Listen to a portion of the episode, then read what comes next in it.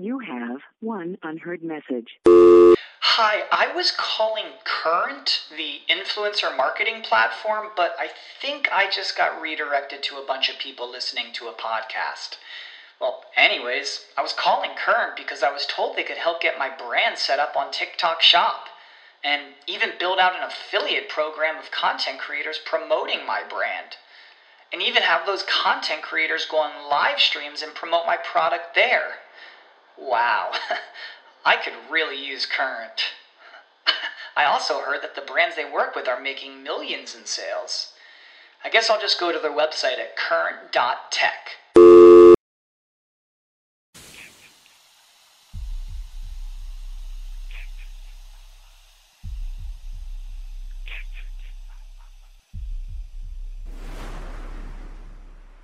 Warning the following content may contain elements that are not suitable for some audiences. Viewer discretion is advised. Hello, kiddies. This is yours Dooley, John Kassir, the voice of The Crypt Keeper. And you're listening to Slasher Radio.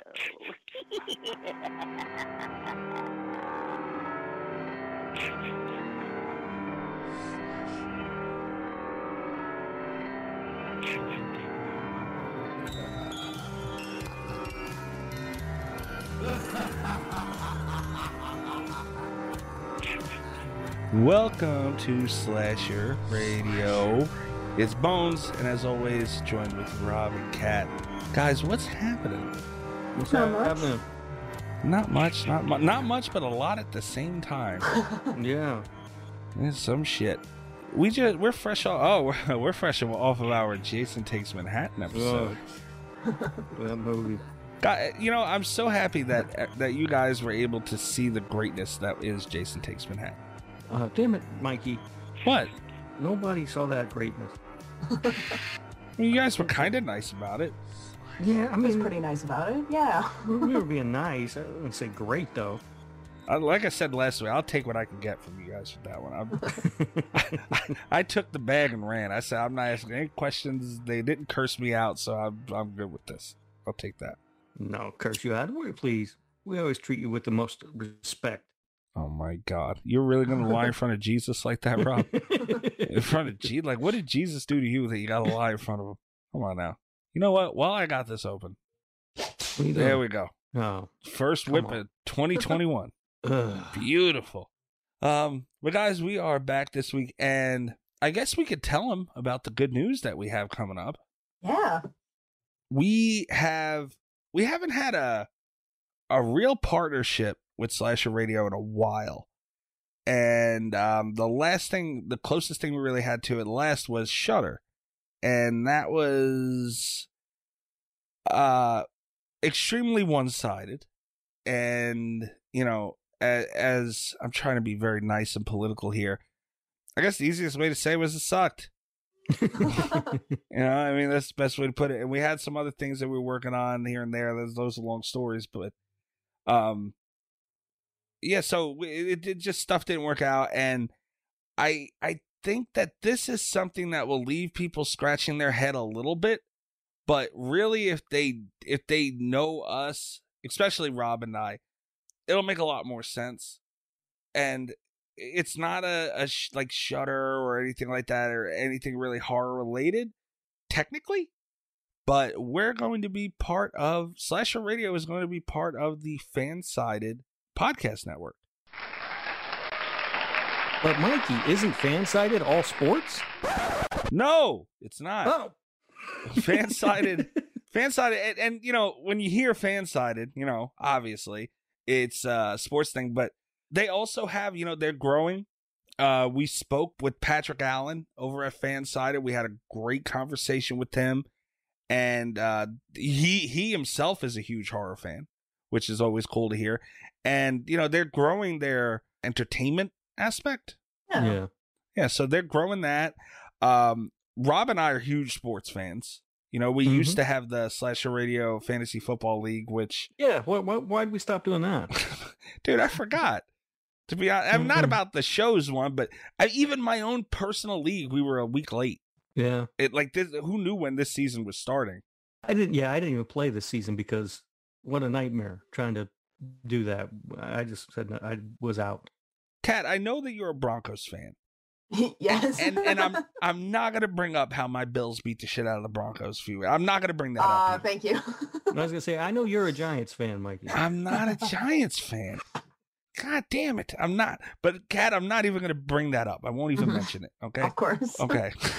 but I mean, are you are you big into sports? Or you, can you take it or leave it? Where do you stand? Used to be a little bit more into football than I am right now, but pretty much I can take it or leave it. Okay. I haven't followed for years now. Okay. No, I mean, I, I'm seriously excited about it. I- I mean, it's not going to change anything for you guys. You know, you're still going to be able to listen to us wherever you're listening to us now. You're not going to have to worry about all that. Uh, but it does open up some opportunities for us, uh, some exposure for us. I think it's a really cool partnership because, um, you know, they're they're passionate people over at Fansided, and we are passionate here at Slash Radio. And you know, talking to Patrick and all that, like they started with just two dudes who like writing about sports and you know this show when it first started was about two dudes who just wanted to talk about horror movies and now it's about two dudes and a chick and i don't know how this chick puts up with these two dudes but they all three of them like talking about horror movies Yeah. you know so i, I think I, i'm really excited about it and plus fansided uh for anybody who doesn't know their like their traffic is incredible on their website. Like they have so many things from like nfl and and sports to movies and and now they have a podcast network which you know i mean i think everybody should check out all their stuff. We'll have a little more information on that in the coming weeks but i mean I- i'm excited about this guys. It is an exciting opportunity.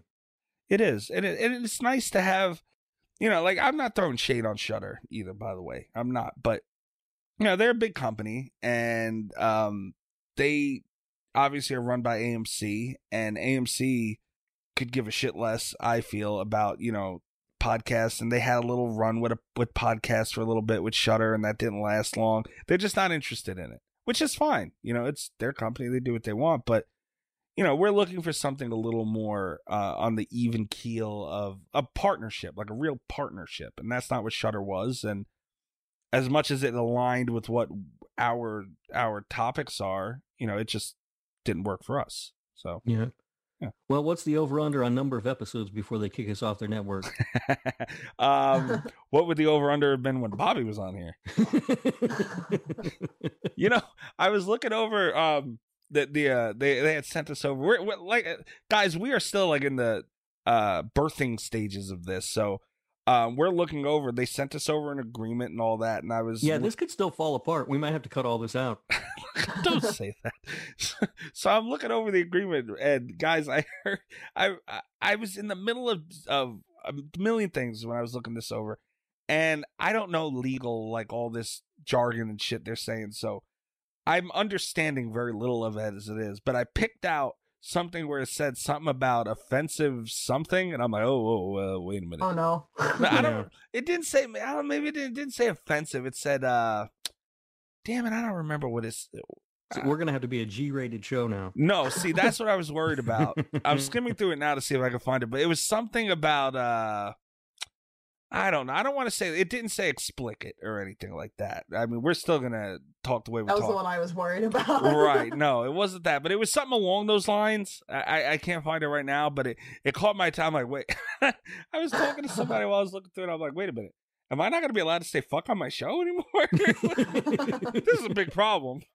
Sweet Jesus. But no, so it, it's it's being looked over by people who know what the hell they're talking about, and um, yeah, I'm I'm excited about it. No, nothing's going to change for you guys, so you know you don't got to worry about that. Yep, be the same old show. Yeah, yeah, same old show. You find the same old place. You'll probably be able to find it more places, no? Probably, hopefully. which is good for us. So, um, just support the show is pretty much what we're saying. God damn it, Yeah, which we can still say. We still say things Yeah. like God damn it, fuck, and cock. yeah, if we want. Yeah, if if we want, you know. It's nice to have the option. I am waiting for Kat to curse one of us the fuck out on here. One. And I can't Oh, it's coming. wait. it, is, it might be coming. Yeah. Yeah. It, it will come eventually. I can't wait for it. One day I will have to One bleep day. Kat. One Mhm. day, and I can't wait. oh, I Mhm. believe it. it's amazing it hasn't happened yet, It, actually. it is. I thought Santa Jaws was gonna be it. She's gonna lose her fucking mind on me and just let me have it. But that, that's uh, that might be what Rob. That might be what gets us kicked off. I guarantee I'm gonna be what gets us kicked off one way or the other. I don't know. The scary part is we're always one voicemail from Bobby away from getting kicked off of this thing. Yeah. yeah. Yeah, we- we're we're enjoying this while it lasts very much so. um, speaking of voicemails, we haven't gotten any voicemails, which sucks. Um, what the hell is the number of this thing? Oh, we didn't send out a. Did we send out a thing? I sent out a tweet. These people are fucking. Oh, Lazy, you did? swear to- I didn't Yeah, see I it. did. Lazy bet. Yeah, you replied to it. No, that, was like. Wasn't that like last week? Yeah, I Oh, gotta let oh, people yeah, I know. didn't Like, do it again. Yeah, yeah, you gotta let people know. uh, You know. my bad. Okay, so Yeah, I come on, Mike. that's on me. I forgot Get to send it the out game. Okay. Well, my bad. But uh guys, if you want to leave any voicemails of any kind, if you even want to just vent about a horror topic, anything you want us to quickly brush over, you can give us a call, leave us a voicemail at 917-397-KILL. That's 917-397-5455. A pretty easy number to remember. Yeah, so you can leave us a voicemail and we will play it on the show and discuss it. So you can hear Rob give you an attitude personally. That's right. That's right. Don't bring that weak shit in here. Ooh, wow. Okay. Wow, what an asshole! Anyway, It's time to hump the news with Rob Humphrey. He's not a genius. Here's an article about Kane Hodder. oh, that's something we're not going to talk about. Bad Bloom. Bad Uh, Bloom? Bloom? He's yeah, she's will star and produce upcoming horror fairy tale Bad Bloom. Hmm. Apparently, Okay. And, and who is this again? uh, Vera Farmiga. Uh, she Okay. was she's been in stuff. Uh, she was in The Conjuring. She was in.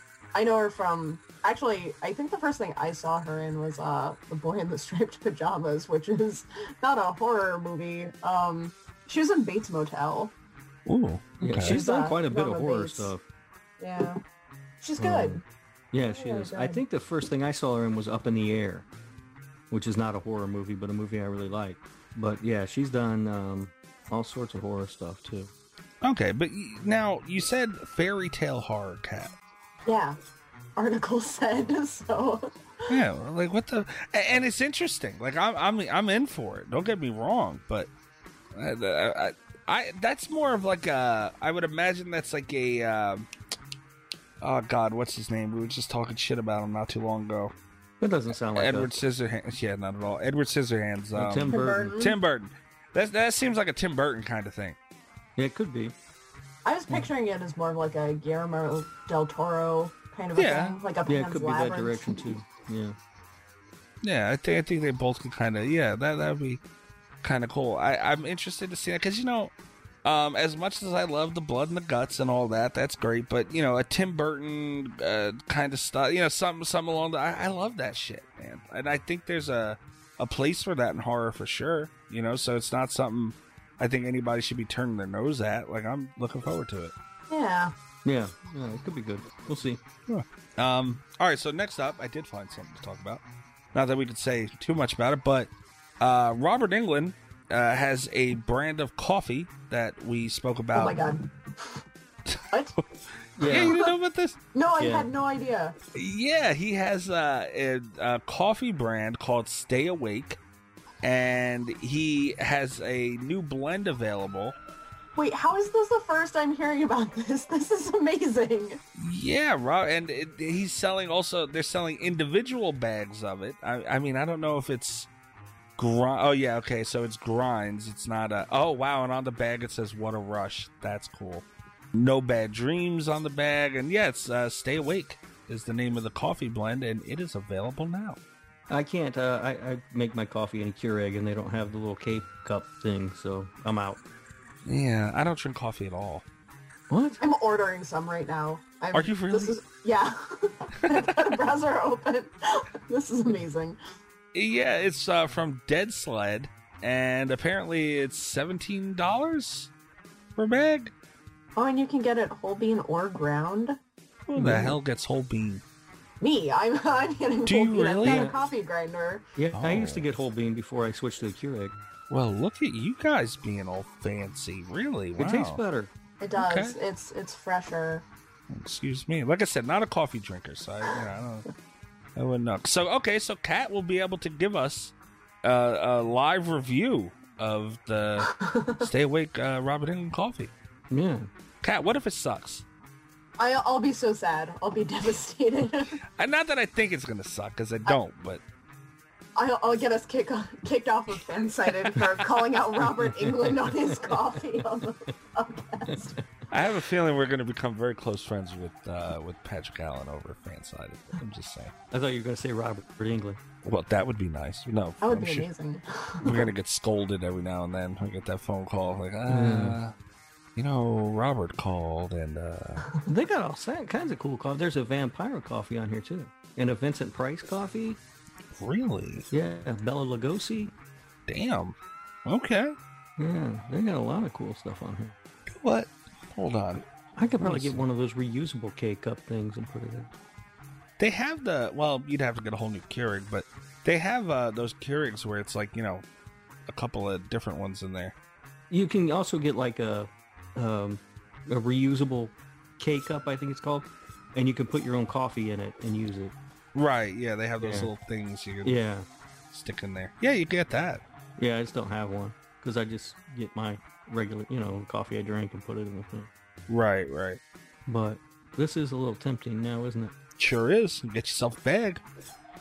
But yeah, that's cool. I mean, I might, I might get a bag one day. Like I said, I don't. I'll probably make one cup and never touch it again. But Why don't you drink coffee? That's the most disturbing thing about all of this. I, I just, you know, I can drink iced coffee. We're recording a podcast at 2 a.m. Yeah. and you're not drinking coffee. And guess what? I'll be up until about four to five a.m. and I will be up at ten thirty in the morning, bright eye and not bushy tail. Why do you get up so early? Ah, I still got editing to do and shit to take care of, things, people to see, things to do. You know, uh, Got a busy life. yeah. Tell me about it. Yeah. All right, it is ordered. I'm very excited about this. What do they charge you for? What do they charge you for shipping on that? Uh, it came out to like 23, so it's like six bucks. That's This not seems bad. like a lot of money for a thing of coffee. It's also back ordered, apparently, according to my receipt. Oh, so that's son of bitches, gotta read the fine print. But bastards! How dare they? Oh, it's got a review already. it's for me. no, it's from someone named Chris. Oh God, what if this is IR Chris? Oh, is that IR Chris? Holy shit! Uh, waited since October for the pre-order to arrive, and boy, was it worth it. The coffee is Oh. incredibly smooth and is not bitter in the least. A pleasant surprise for me considering the amount of caffeine it's said to have. Oh wow, well that's a good thing too. If you're thinking about trying it, just go for it. It's worth the money. There you go. Oh, I didn't read any of the. I found out Robert Englund had a copy and I ordered it. I don't even know like what kind of roast it is or anything. Oh yeah, whatever it says. Is it like a dark roast or Um, am I gonna regret this when it comes in? Because it's well, what roast do you prefer? prefer dark roasts, but I I'm not super picky. As long as it's not like a flavored thing, I think I'll be fine. and then it's not like a chocolate peppermint Christmas blend.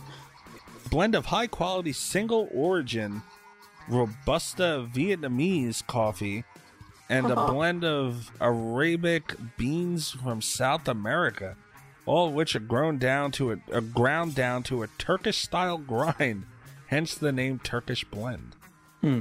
i don't know what any of that shit means So that's not accurate for me because I got whole bean. But I mean, all right yeah true well it all sounds good. If nothing else, the bag it comes in is pretty cool. right Oh, you always got that, Kat. Yeah. Yeah. There you go. You can hide shit in there. It'll be perfect. All right, so there, there's Robert Englund. Everybody go get yourself a bag. Apparently, it's on back order, so Kat might be drinking this at some time around Christmas. We don't know.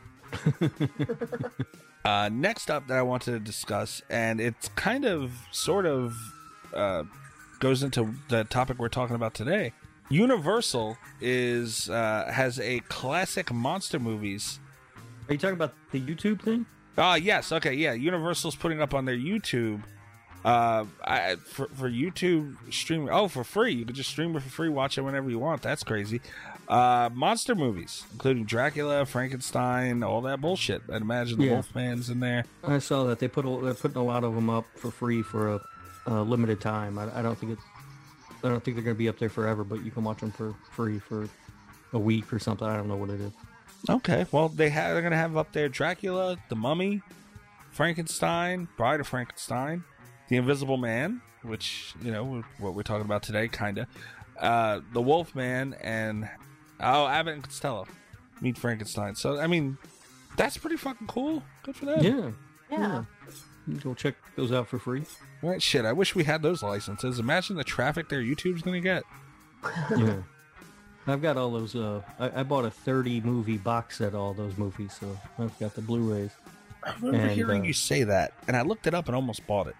Yeah, it's it's a nice box set, and the, it looks great. Like they they you cleaned the pictures up and everything's absolutely beautiful. Damn, who does that? It's gotta be a lot of work. Yeah, I know. Tedious, right? Sure as hell not me.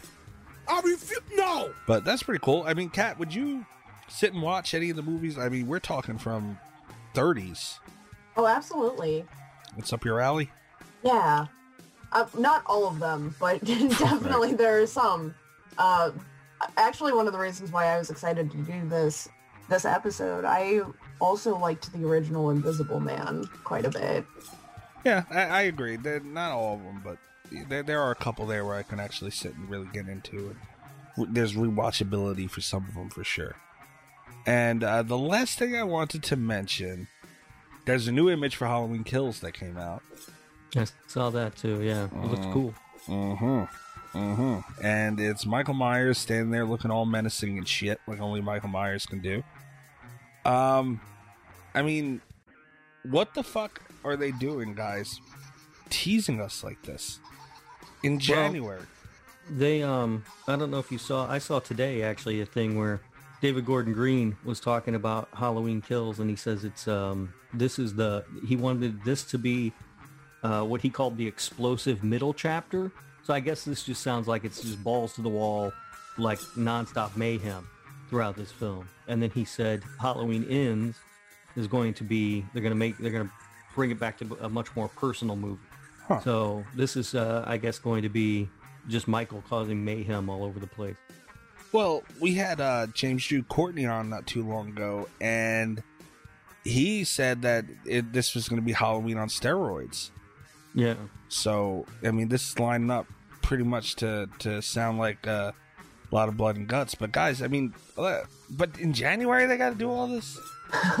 Yeah, well, I think that we're going to get more and more, uh, you know, um, they, they had a, like, basically an impossible task of keeping this movie in the, you know, uh, in the forefront in, in people's minds for over a year, you know?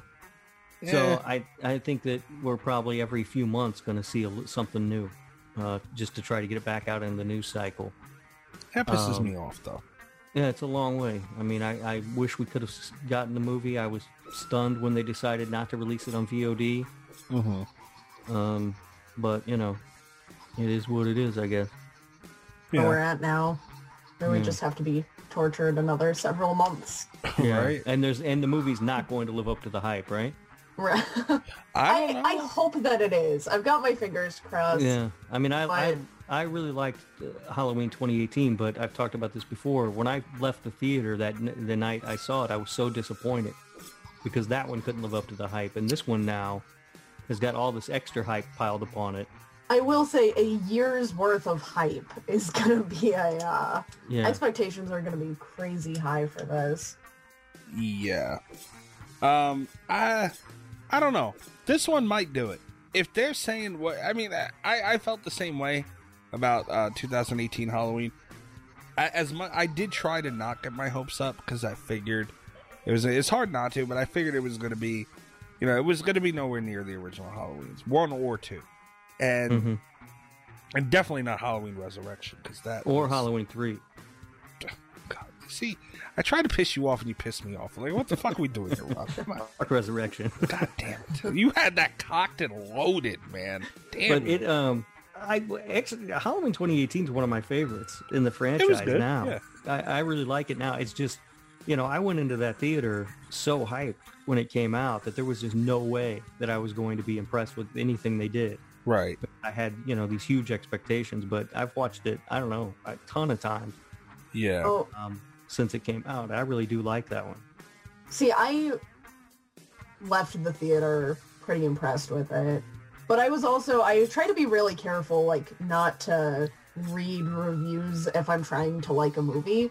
Right. Like I was very careful because I, I heard that they were doing Halloween 2018. I got very excited about it, and then I stopped reading any kind of news about it until I had seen it, and I came out very impressed. Yeah, I, I mean, don't, don't get me wrong. I liked it. It was good. I, I'm there for it and everything. But uh, it was uh, see, you get caught in the middle, man. Because what do you do? Do you do a slow paced movie like the original Halloween? I think that's hard to do in 2018. You don't go balls out because then you're making a fucking Rob Zombie movie. You know, so it's like you can't really do that. And I think they found a good medium for it. But I I think to really blow your mind, it has to be a lot. It has to be closer. Now, I'm not saying it has to be, but it has to be closer to a Rob Zombie Halloween than, you know, maybe an original Halloween. Uh, Rob, does that piss you off, or do you, do you at least get what I'm? Well, I mean, if you want to make a substandard movie, that's fine. Well, no, God damn it. I, I don't look, and I'm on your side with that. You know, I, I do not. Uh, Rob Zombie Halloween movies were not Halloween movies to me. That wasn't Michael Myers. I'm with you there. But I think to really, to, you had to mix them up right. Is that a better way of saying it? Maybe. No, I, I know what you're saying. Okay. Um, and I, I think you're right. You do have to find some sort of middle ground between the two because, you know, um, as much as I love John Carpenter's Halloween, uh, it's a slow movie, Right. and you know, like I, I, my son, I try to watch it with him, and he he falls asleep, you know, Mhm. halfway through it every time because it's just nothing. He, you know, he's like nothing's happening. Right. what are you talking about? Everything is happening. What, what do you mean? yeah. Yeah, the attention span of uh, the demographic today is definitely not favored towards the original. So it maybe that's what they're doing with this one. You know, so maybe they'll they'll hit the nail on the head with it. I'm I'm excited to see because Michael Myers, when he really gets down and busy, there's no one like him. You know, he has such a way to it. And James Jude Courtney did a great job portraying that in 2018. I think he's going to do a great job in this one, and I can't wait to see the damn thing. But they need to stop cock teasing us. It's pissing me off. yeah, just release it already, Jason Blum. you put it all on Blum? Damn. All right. Yeah, right on Blum's front door. Okay. I ain't afraid of him. Signed, sealed, and delivered. Okay. There's another call we're going to be getting from Fansided. I, uh, I heard that Rob was threatening to fight Jason Blum. And If we uh, if we pick up the show, are we going to have to fist fight Jason Blum? on the next Mike Tyson fight, is Rob Humphrey and Jason Blum going to be an undercard? Bring it. Rob, if you if you and Jason Blum, God, this is a dangerous question to ask. If you and Jason Blum got into a had a boxing match on the undercard of a Mike Tyson fight, much like Nate Robinson with whatever that Paul kid was, who would be the one mm-hmm. getting knocked out? Like Nate I mean, Robinson. probably me. I don't know how to fight. okay, fair enough. Plus, I, I don't, I, you know, I don't want to hit Jason Blum. I just want to see the damn movie. I actually, I like Jason Blum quite a bit. me too. Me too. Yeah, he's he's uh, a great follow on Twitter, by the way. If you're not following Jason Blum, follow his account. He's he's a great follow. Yeah, It- it just threaten him like Rob did. You know, sure. Yeah, it's fine. Yeah. if you don't mind. Well, speaking of Jason Blum, we are doing the 2020 Invisible Man. Yeah. Yay! Now, guys, I I've been busy and my downtime has been uh minimal, but Are you also going to tell us you didn't watch it? no, no, no. I did watch it. No, I'm not, I'm not getting at that. I'm not getting That's at where that. this was going. Jesus Christ, no. I did watch it. But I was meaning to watch the original Invisible Man and I didn't get to. I did I have seen it probably twice. I think maybe a third, but I remember definitely twice. I I could only tell you a handful of things about it. I don't remember it very well, but Um, do you guys know the origin story of the Invisible Man? It was a book, wasn't it? It was a book, yeah, by H.G. Wells. But do you know what caused him to become invisible? I don't. I've never read the book, and I don't remember the. I've only seen the original like once, and that was a long time ago. I don't remember. I, I think he, um, it was like a chemical thing, wasn't it? I was going to say, it sounds at the time it seems like was everything was like a potion. yeah. right. Okay. So, and then that's what I was figuring. I'm looking at a. uh It's been, I, I've actually read the book, but it has been a long, long time. right. So now there, there's my pretty much my my question is, uh, and, and pretty much it wasn't a fucking rich Batman scientist that you know. No, made it. no. No. So before we even get into really the movie so much, I I want to say that that kind of threw me off, you know, and. I, I don't know how I feel. I get it's 2020 and you got to do things and and all that. We kind of like we were talking about Halloween. What do you guys feel about an invisible suit being the Invisible Man? I liked it. Yeah. Um, I, I liked it for a couple reasons. Uh, well, one of which, not that this is, um, I, I would not describe the 2020 Invisible Man as campy, but No. uh, I, I think there's a certain um like self-awareness that you have to have to have like to be able to make a film with such a high suspension of disbelief and i think something you know about the invisible man like rob said at the time like everything was a potion or chemicals or you know there there was some kind of like vague scientific explanation for it. And I, I think using technology is a better reflection of the era where this is you know where this version has been made. Uh, I, I think in that regard uh, it, it was a nice homage uh, to the original story while also kind of updating it. I also uh, there was actually an article that i read and i meant to pull it up today so that i'd have access to it and i would know like who released it and everything but there was an article that i read uh, last year that said that a lot of people the suit had actually made it scarier for them because it had triggered their tryptophobia which um which i don't have What the hell is tryptophobia?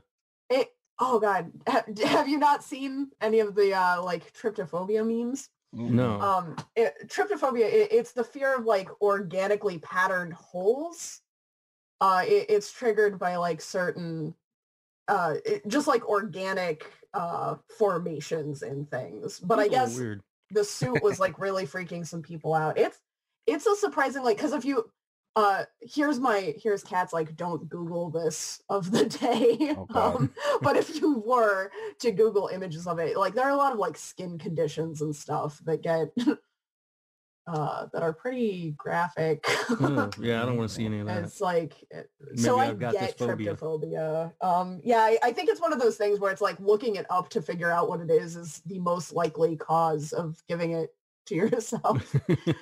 But I, I guess like just the way that the suit is patterned was like really kind of messing with some people's heads who have that and it was it was a really interesting read and i actually in the theater wondered oh because i had just written an article on uh, tryptophobia for another site that i was working for uh, before i went uh, in and i was like wondering if that would be the case for some people and i guess it was. So like the suit design i think was was really effective uh, in being just kind of creepy on its own Yeah, I didn't mind that it was a suit either. Like, I would rather them do that and try and, and do something, you know, more modern with the technology that we have that dominates our lives now than for, I mean, if, if I had sat down in the theater and there had been a scene of this guy in a lab mixing beakers and drinking a bubbling potion, I'd have been like, get the fuck out of here. You know?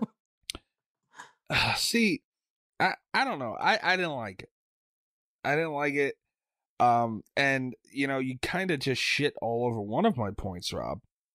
now, see, like thi- this movie was super mainstream. You know, like it it just was in so many different ways. So I get that, and I understand how the sleek, you know, uh, I don't even know what to fucking. It looks like an Apple store, like on on serious steroids, and uh, w- with his little his lab. mm-hmm. You know, I- mean, yeah, that's cool and all. I get it. Like that, that's super mainstream. Like you can get people who aren't into horror movies to sit and watch it, and you know, maybe more of like a, I don't know, like a Dark Knight kind of movie viewer would go and get into that. I would like to see the Beakers in the lab. And I say that because, I mean, this was a movie that is based off of stuff from the 30s.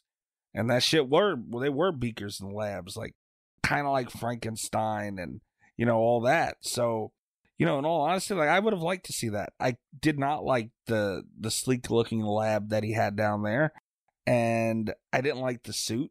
You know, I it- felt more like a a villain from a a superhero movie. It felt like a like a a Thor, not Thor, um, uh, Iron Man, or like a Batman kind of thing, where he's just rich as fuck and he can, you know, spend all his time and money on this, and boom, he's the Invisible Man. I don't know. I thought it was kind of a cop out. Yeah, I mean, I think the beakers and stuff and a, a potion work if the movie's set in the 1930s, Right. but it's not. yeah. It's it's set in modern times, and I do think that there's some comment there on the way that technology has advanced so much, and how we're all sort of, you know, I don't want to say slaves to it. That seems like a little over dramatic, but you know, Right. it's so prevalent in all of our lives. Um, I think that that going that route makes more sense to me than having somebody conjure up a, a potion and drink it. for what it was, it did. That that's what I mean. Like I get it. Like I don't think this movie would have been as mainstream as it was, and maybe even as successful as it was had they gone that route. You know, so like I get it, but you know, like seeing it, I I went into this, and and keep in mind too, guys, this was my first time seeing this movie. I hadn't seen it yet, so you know, I was excited to see it, and I was like, damn, you know, like hell yeah, here we go. And I was expecting maybe not beakers and all that, but you know, something along those lines. And I was like, well, damn. Okay. And and at first too, it had more of like a paranormal feel than anything else, really.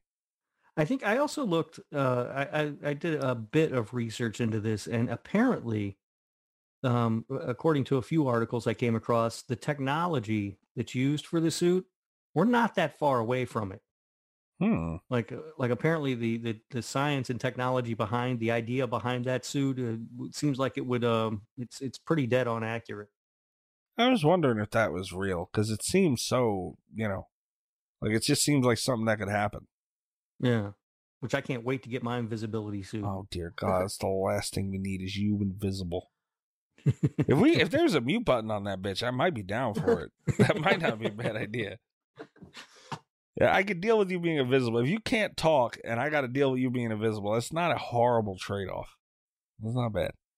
But I, I don't know. Those those were two things that bothered me for the most part about it. But I mean, how do you guys think that they did overall for the movie? Because you know, like I said, it's very mainstream, but in the horror community, we look at it as well. You know, the Invisible Man is part of that universal monster. You know, whole crew. Like, do you, do you think they pulled it off? I mean, th- this is the most modern. They took one of the oldest movies and modernized it in the biggest way. Like, it's a Yeah. crazy difference. Yeah, I, I really love. I I really like this movie. Um, you know, and uh, watching it again, I just I, I marvel at the opening scene and um how it just puts you in the middle of her escaping from her controlling boyfriend, and it really tells the whole story. And it's eight minutes into the movie before we get any line of dialogue. And that's her talking to a dog. It's probably 10 minutes into the movie before she talks to another character, but you're you're learning so much in that opening scene. I, I think that's incredible. It's very cinematic. It's like very effective opening. Um, and that's something that I really appreciate too is is um, the psychological component to it is very effective without getting very explicit. Mhm. Like I I really like um, th- these kind of um, survival stories. And one thing in horror is that they usually do get like very explicit into the abuse first. Um, and then I'm a bad person for liking the movie. I get like I get a lot of uh, feedback because uh, what was the American Mary? A lot of people got really mad at me for liking American Mary as much as I did. Um, but like I, I like the survival aspect to it and what i loved about the invisible man is all of that psychological stress is there and you feel uh, cecilia feeling it but they don't ever get into details about like what her relationship was really like with adrian like none of that is shown on screen you just Yeah, get to we- see the aftermath Yeah, we don't see any of that. We hear her talking about it at, at one point. but we still We- get to see her like overcome it which i think Yeah. is like very powerfully done and I think it was really smart that they didn't. I don't want to say waste time, but you know, like this is a two-hour movie. Like you're two hours is when you're really pushing my uh my limits of sitting there and watching something. So Why do you hate watching movies so much, Mikey? I don't hate watching movies. I love. Well, you always complain like it's too long. It's too long. Like, why Eh, you just it's two hours. All right, you know, like come on. just start a podcast where you talk about Quibi stuff. no, it, I I don't need. That's what sequels are for. You know, like eh, we don't need two two plus two hours isn't terrible. You know, if the movie's and, and I'll I'll tell you this, it was not a bad two hours. I'm not, not saying that at all, but I'm saying that's when you start pushing my limit for it. So you know, like it, it was already a pretty decently long movie as it is. So you didn't have to go into all that. They did it perfect, and they got the the acting, the way they got everything across, the whole nine yards of it. You didn't need to see anything. You knew it drew the picture perfectly in your head of what the hell was going on in seconds, or well, maybe minutes, as opposed to you know, you're talking like twenty minutes, maybe. Like you didn't need to spend any more than they did on that. It was perfect. I Yeah. love when I love when movies don't waste your time. Is pretty much my moral of that. And and this is one we were talking about a few episodes back. Uh, I, I think it was for Zodiac movies that just don't feel as long as they are. I was because I knew it was like a two-hour movie going in to see it in the theater, and I was shocked when it was over because it's like that did not feel like two hours. Not at all. Yeah, I, I, I didn't feel the runtime at all. Um, I, I don't remember if I did the first time I saw it or not, though. Now that I'm thinking back to it, because I saw it in theaters too, and I can't remember if I if I started to get antsy in the theater or not. But I, I don't think so. No, I I mean this was my first. I mean, granted, I was sitting on my couch. I know that's a big difference, but yeah, I I didn't feel it at all. Yeah, it was it went by great for me.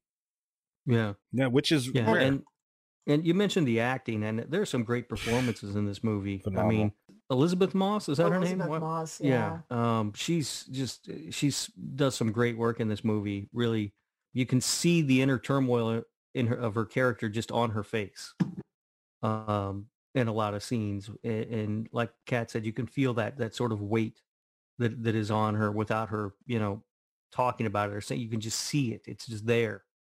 I Um, was a little bit worried because this is like the first thing I I had seen her star in since *Handmaid's Tale*, and and sometimes when I know someone from a show, I have a tough time seeing them as like Mhm. another character, you know, and I get distracted, and I forgot at all. like I I didn't think about it at all watching the movie. Uh, any of the times that I have, it's like she is Cecilia, and that's she just amazing work from Elisabeth Moss on this yeah, yeah. also, um, I can't think of oh oh god, what's his name? Um, Oliver Jackson Cohen was Adrian.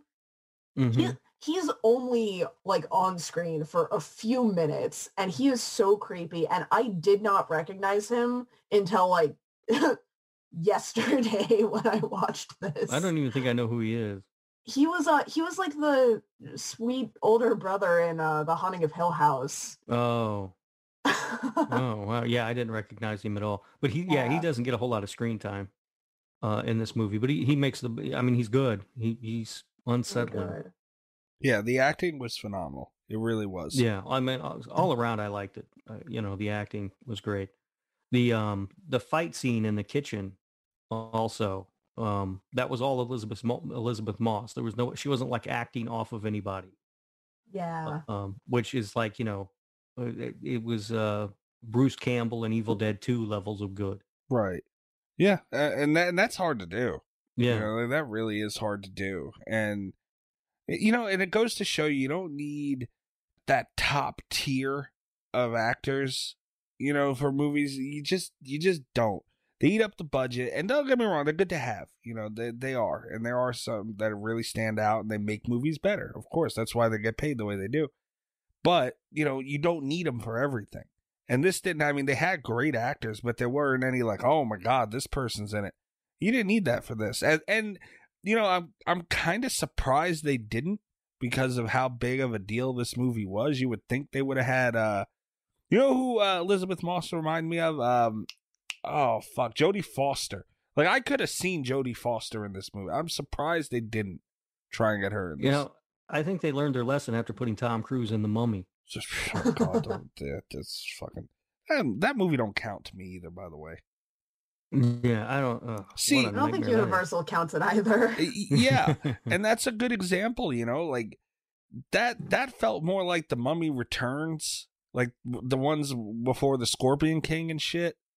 Like I don't Mhm. know if it's part of that franchise or not. It probably was, but uh, they're not like. See, that I could if you put this up against because that was them trying to modernize a movie from you know the 30s and shit. This did a much better job. As different as it was from it, the original, it still did a way better job at modernizing it to a point where it's actually enjoyable and good than Mhm. that bullshit did. The Mummy, Yeah, way no, that that movie was that movie was terrible, and it killed the Dark Universe, which I'm still mad about. Can we talk about why this movie did so well at those things and why they didn't need big budget actors? Why? Can I bring this up finally? I've I've been so excited Uh-oh. Go ahead. uh, to talk about Leigh Whannell, who directed and wrote The Invisible Man, and uh, learned how to uh, act himself in a movie if Oh, he had God, I to. Because as. I'm sure you guys know, he played Adam in Saw, which he also wrote. You guys were here You believe this bullshit? I Rob? don't know who Adam is, but um, from Saw. We have to watch Saw again. I I'm already breaking my resolution. I am going to make you watch Saw more. all right, I quit. Yeah, I forget Adam too. But shit, you know, I no. I remember seeing him in it now that you brought it. I just looked up his IMDb and seen it. Oh fuck, here it comes. I had a feeling a Saw reference was coming. All right. Oh, I knew we were. Yeah, I, s- I- Leigh Whannell. I knew we were going to get a saw. We- They was going to steer in that direction at some point. I forgot completely. He is uh he is though like one of my favorite um like screenplay mo modern like screenplay writers um and i was really i was excited uh to see him work on this. I almost because when they said that they were doing the invisible man i thought back to the mummy. I was like i don't know if i want to see this. Um i might just not go to this one and then i saw that he was working on it and it's like you know what i'll give it a shot and i was just very very impressed with this he's a good storyteller Well, you got you you got it in there. Kat Kat has since you said Invisible Man, Rob. She's been itching. Oh yeah, Been yeah. She that locked and loaded. She's been like Donald Trump waiting to tweet. Ready to go. um. Yeah. No, and you're right. Like that does go to him. You know, I mean, not all of it, obviously, but he's a big chunk of that. You know, you were 100 percent right, Kat. I mean, um, I didn't realize that he wrote and directed this, which is crazy.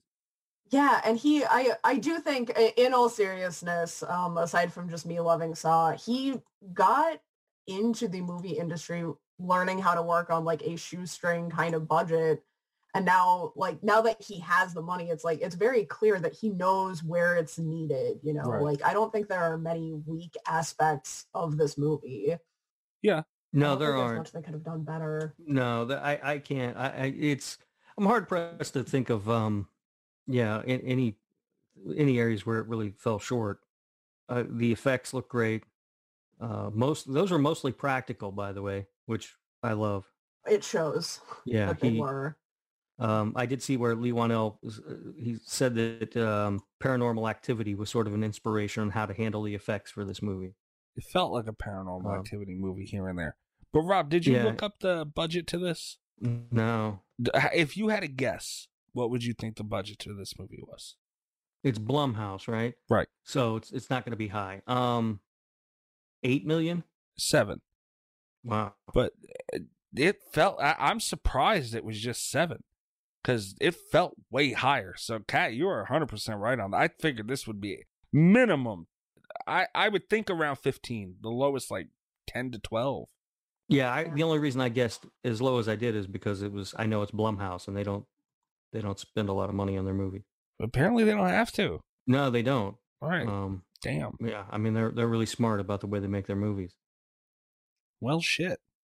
And you would think like something like the Invisible Man wouldn't take all too much, but you know, like their their sets alone, like everything looks so clean and you know, like it it, it kept the the theme of what they had going on and and that mood so well, and on so Mhm. many different levels. Even the the hospital, whatever the thing she was at, like it just looked it- everything looked high grade in this movie from apartments to the that hospital like it just i don't know it just looked upscale and that's Yeah. obviously what they were going for and even when she was staying with that guy what was his daughter it was or Mm-hmm. yeah yeah, his you daughter. know like they they obviously were making it like they didn't have a you know they weren't rich or nothing you know they were living regular middle class life but even that that place looked you know higher end Well, buying a house in the Bay Area, he must have some money from somewhere. True, true, but you know, like they, and it's like I'm shocked that it had just a seven million dollar budget. Like that's crazy. Yeah, yeah, but no, yeah, everything was really upscale. I mean, that. How about that house that Adrian lived in? Holy jeez. That man. wow. Yeah, My that was a dream nice place. Mm-hmm. Yeah, yeah. No, it's uh the look was great. Um, you know, I, I just the um the effects were really fantastic. I think the story is is involving. You know, and there's a there's some great characters in in the movie too. Like you mentioned, uh, what's his? It, was his name James, the guy that she was staying with? yeah. Yeah, he was. He's a great character. Um, the daughter's not in a lot of the movie, but I felt like she just felt like a real person to me.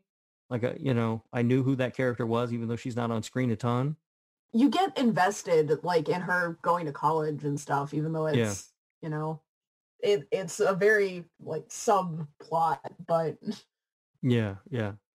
Although after she gets the money, she buys the dad a ladder and gets the daughter a college education. Those gifts are not equal. Yeah, right. Yeah. Like, I said, man, they they did a phenomenal job. Kat, you're 100 percent right. Like when you're not used to dealing with much, you know what you don't have to spend money on. You know, you don't get uh complacent with things and and lazy. And I mean, I imagine something like that could be a habit grown over time, but you know, especially this being his first real amount of money to actually deal with, he did a phenomenal job, man. Like I, I'm I'm blown away that this was just and and advertising alone you would think Yeah. would have been seven million dollars Yeah. for this damn thing. Not for nothing. because you saw these ads everywhere. Oh, it was yeah. only for like a couple weeks before release, but But it was all over. all over the place. It felt like it was for months. That's how much we seen it. yeah. Which I think is a Blumhouse thing too. When you think about, I mean, you know, obviously Halloween aside, but Rob, correct me if I'm wrong. I know you you very much are into Blumhouse. I think that's really their advertising technique, which is smart. You really just see it a lot right before it comes out.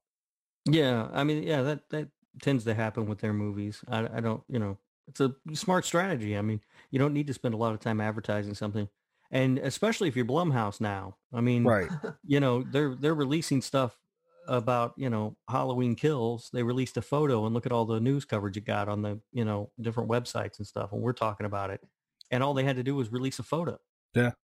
Yeah. Unlike uh Old Line Cinema, who has Right. to fucking advertise it for two years before the movie comes out. But Yeah. Um no, I I uh what what did this movie did it scare you at all, Mikey? No. No? Did you, none of the jump scares got you or anything? um, I was, I had my see that this movie was very tricky, and I'm glad you brought that up. I wanted to talk to you guys about it. It it was it tricked you into really paying attention because there were parts where people started talking low, and it got a little quieter. It was a quiet movie, but it got a little quieter, and I could tell a couple spots. I'm like, all right, they're gonna try and fucking get me and I would lower my headphone volume a little bit, and I, there was, like, ah, you sneaky bastards. no, they telegraphed them. Right. But, you know, I, I wanted to bring up a specific scene. And, you know, I'll tell you this the jump scares weren't terrible. And I talk about jump scares a lot, and it's easy Mhm. to fuck them up. They, by no means in this movie did they do that. But the attic scene that was all over the trailers and everything, where she threw the paint, Mm-hmm. they kind of cheated. They did. What do you mean they cheated? they cheated because you know normally the jump scare is, you know, whatever the hell it is that is causing the jump scare is the issue. They like made all this loud fucking noise and it, it it sounded like two different screams going on at the same time. It was that that was the scare. The the jump scare of it was this like it, it wasn't the invisible man that scared you. It was all that fucking noise that got loud out Oh. of uh-huh. nowhere. Yeah. Well, there were a lot of movies do that with jump scares. You know. Yeah, but that was at least it's like with it. I'll give it. I'll, I I will not watch it chapter two, but it chapter one. The few jump scares, you know, I could see where that clown would scare someone. Yeah. You know, like that. Yeah, and and it's hard. You're dealing with nothing, so I, I you know I, I give it to him still, but Yeah. they cheated. Well, I I think this movie though, more than being scary, it's just creepy. Right? I mean, there's a lot of great shots in this movie where there's sort of wide shots or long shots where you're like looking at the people uh, from the perspective of the invisible man. You know what I mean? Um, but you don't know for certain whether he's there or not. So like there's a shot of them uh, at one point in the house, um, uh, Cece and James and the daughter are celebrating Right. in the living room. And there's a shot where the camera's just sort of down the hall and you're watching them from afar. Yeah. Um, and, and so it sort of gives you that perspective. And there's a lot of that sort of stuff. You know, um, there's a number of shots where they linger a little too long on like an empty chair or something, or not too long, but longer than they normally would. Right. Make you think. Um, yeah, or um, or the there are a few. I said all the effects were practical. There are a few CGI effects, and one of the best ones is when she goes outside and you can see her breath, Mhm. and then you just see his breath behind her. right. Yeah. You know, it just it, there's a lot of really creepy moments in this movie. Kat, did this thing scare you? It unsettled me. Okay. I don't know. I I it takes a lot for a movie to scare me. Right. Like, but uh, this one was like it was very tense. It's a very tense viewing experience. Mhm. Like while I'm watching it, I'm I get very invested and uh, like a little bit on edge. I don't I, I don't think it um but like none of the jump scares got me. It was good though. Like and it it's something that, you know, I spend a lot of time thinking back to it uh even before the rewatch cuz it, it's good, you know. Yeah. Yeah, I'll tell you, one of the jump scares got. And I'll give you the Rob, it is definitely a creepy movie. Like there were some moments and one of the ones that got me the best was it when her and Cece were sleeping in the bed and the sheets come off, the blankets come off of them and she's trying to pull the blanket and he's standing on it. Mhm. And it's that moment of like I kind of put myself but Elisabeth Moss Elisabeth Moss position with that. Cuz like could you imagine just trying to, you know, something as simple as pulling a blanket and it won't move. right. And it's like it's not like it's stuck on there or anything. It's sitting in the middle of the fucking room. So, you know, like I had that moment where it's like, oh shit, imagine, you know, that happened. Then you see, like you, the you're, footsteps. yeah, like you- and even Mhm. before that, you're looking at it and you're like, are those like you can even see they had such great attention to detail in, in these moments with it too. You could see that crease between the feet where like the sheet bubbles up a little. You're like, yeah. are those are those feet? Oh yeah, those feet. And then they start stepping. It's like, oh shit! You know it, that it got like that moment got me, and I'll I'll admit that jump scare got me a little bit when she flew back into the the wall and all that. It got me. Yeah. Some bitches got me. yeah, I, I like these scenes too where she's trying to walk to the mailbox and the jogger comes running Yes. down the down the sidewalk and freaks her out. Mhm. Um, I think that one it didn't scare me or anything, but I think it's extremely effective because you can feel, you know, that sense of fear that she has to just go out of the house. Yeah. Um, And- and, then all of a sudden this person comes out, out of nowhere and, uh, you know, it, I, and there's been some debate online as to whether or not that was Adrian, Right. uh, but I don't think it was. I don't think it was supposed to be. And and it, I don't think so. I, I, I think it's just, you know, her already being nervous. Yeah. You know, and then the fact that it doesn't take a lot a lot to kind of reactivate all of that anxiety in her and then it like it, it's a good build up to how even the small things like really are more than enough to set off those alarm bells. hmm yeah. Although I did find it funny that she had trouble going to the mailbox, but as soon as she found out she might get some money, she had no trouble getting in a car, driving across the Golden Gate Bridge, and going into San Francisco to collect it. Well, I mean, hey, I, I wouldn't have a problem doing that either. but no, and that goes to what we were talking about earlier, where like instead of spending 20 minutes on backstory that you don't really fucking need, you get a few moments like that. Like that scene took what, maybe 15 seconds? You know, I mean, maybe a little more after she went in and, you know, all that, but, you know, we're talking a minute, maybe two max. You know, so, I mean, instead of spending all that time, you drop little moments in like that where it just kind of it, it builds in you because you you already seen everything in the beginning and you were like oh wow this is fucked up and then you seen that and you're like damn like she this is affecting her to this degree Yeah, so- I, I think it's a it's a really great illustration of sort of her mental state at the time, right um, and it, it's extremely effective. Yeah, yeah, it, it is. It is. You know, they they did little things right in this, and you know, we got to remember too. You're dealing with essentially nothing. You know, Mhm. and you know, you get a little more at the end when that uh that suit starts glitching or whatever. Which I don't know, man. That see, it goes it goes back to that for me. Like, is how's it gonna be a suit? Like, I mean, you know, like how the hell how's it gonna be a suit? Why don't you just suspend disbelief and get over the suit, Mikey? Cause it's that's not the Invisible Man. That's the pissed off rich asshole that bought himself a fucking invisible suit or made or whatever the hell he did. Yeah, he's one of the world's leading optics experts.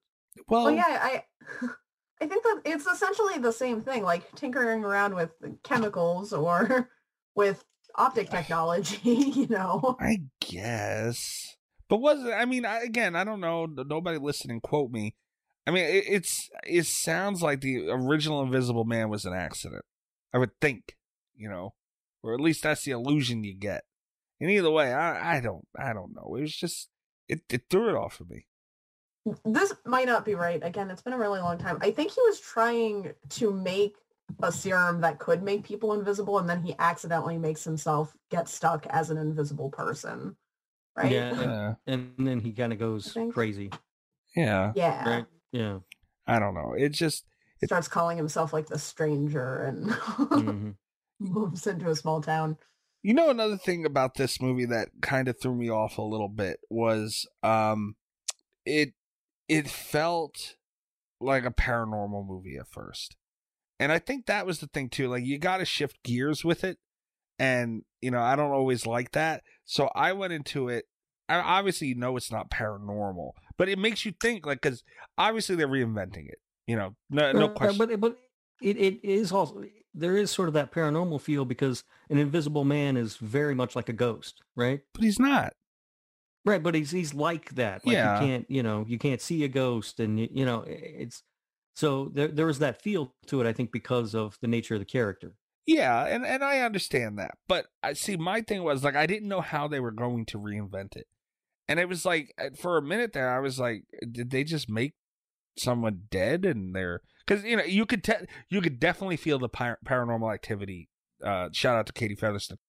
You could definitely feel the paranormal. Don't don't you start. I didn't say a word. The paranormal activity uh, ties to that. You could definitely see it. You know, like it's very strong with a couple of things they did. Even just like the things where, like Rob said, when you sit at a chair for too long, that was like the hide and go seek of fucking horror Mhm. movies, paranormal activity in a good way. Because they could just show a door in the dark and nothing happened, but it's a tense moment. You know, so they, Yeah. they utilized that really well. But I, I guess I was, you know, it, it had that paranormal feel and it felt like paranormal activity. And I'm like, all right, what the hell are they doing here? And then you find out it's a suit. And a cheap one at that because the thing kept break- breaking in the end. It didn't break in the end. She stabbed it Well, with that pin. Yeah. and that caused the technology to glitch out. Yeah. And I, I, I know, but I'm just saying. I think that's the part that makes it the most believable. Because if you stab True, technology yeah. with a pen, it's gonna Well, Yeah. out. but shouldn't it Yeah, not get true. wet either? You know, Well, my my I could take my iPhone out in the rain. It doesn't fuck up. go stand with your Yeah. iPhone out in the rain for as long as that scene was where he they were out in the rain. It's not gonna work. You know how much this phone cost me? You do that. I didn't You do it know, on my phone. I'm just saying, it's not gonna work right. That's all I'm saying. I didn't have an issue uh, thinking of it as a paranormal movie, but uh, that's because that opening scene for me, it got me very much in the psychological horror mindset, which obviously, you know, y- you go in knowing that it's going to be like a universal monster movie interpretation. Right. But like I, I, I immediately went to psychological horror watching the opening sequence and then uh, from from there by the time it got back around to you actually seeing the suit glitch out it's just i was so it was like a nice vindication moment for me like it was so satisfying to actually have to see the guards in the hospital like actually seeing the suit glitch out and and realize you know she's not the one doing this she's not going crazy. It was just uh, there was so much satisfaction in it that i at that point didn't even really care that it was a suit.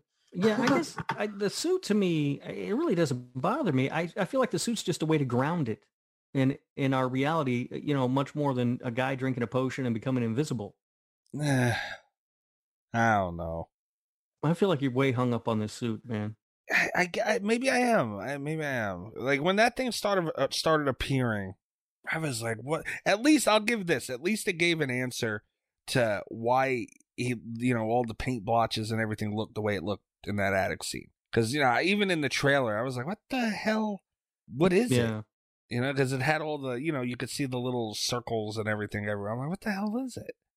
And s- you know, Mhm. so it gave an answer to that at least, but. I don't know, man. Like it was just so bizarre. I, you know, another thing I want to talk about, I think is also another reason this movie had as easy of a runtime as it had. How do you guys feel?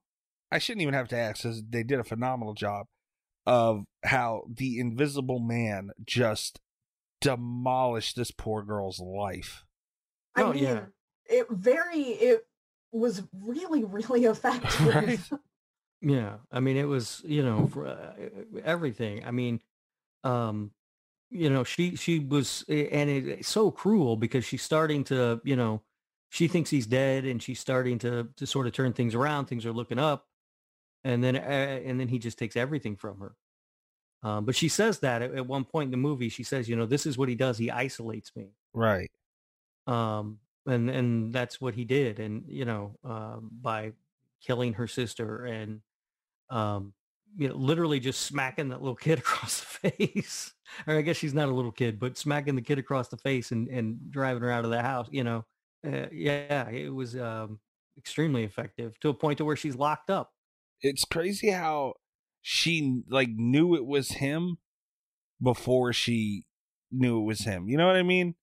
Like, Mhm. like, and it goes to what you just said, where it's like, oh, yeah, it's, it's like she had that feeling of what it, what she was, what it felt like being with him.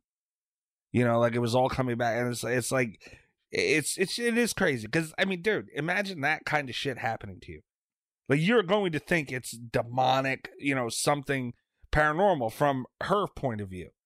You know, like what the fu- who the hell's going to think there's an invisible suit running around? Like Right. you know, like it's completely out of fucking the realm of any type of possibility. Like it, it goes to show you that she kind of was thinking it was him. He had something to do with it because it's like, damn man, like this is what he was doing to me before, just a less, Mhm. little bit le- lesser of an extent. I think they did an amazing job with that. They really and um uh uh God, why do I keep forgetting her name? Elisabeth Moss did it. I can't even put words to how well she portrayed that. Even when she went when she was supposed to show um like in that briefcase, she was going to pull out all her work and everything, and it was like Oh, nothing. yeah. Like it started as simple as even the eggs cooking breakfast. You know, like it Mhm. started as simple as that, and it's like worse, Mhm. worse, worse, And worse. she went for water with a grease fire don't do that Yeah, bad idea. That's a fire. bad idea. It's a good scene though, because you can see the interviewer is getting past it. You know, like he's he doesn't even mind. You know, and you can see how much it trips her up, and you can see like that she's putting the pieces together there without her having to say anything. Right. You know, Mhm. Yeah. And then she passed out Yeah. um and so the question is do you guys think she got that job uh, probably not. Did she get at least a second interview? uh, man, she might have got that. That dude After seemed to be into her. I, I think after she's like in the papers for this and it's like, you know, woman gets woman is no longer considered crazy for invisible suit theory. I hope she had her choice of jobs. Mm. Everyone's like Yeah. Yeah, I don't know if you hire that person or you stay clear of them. Yeah. you know, right. because maybe you hire them just because of how entertaining it would be.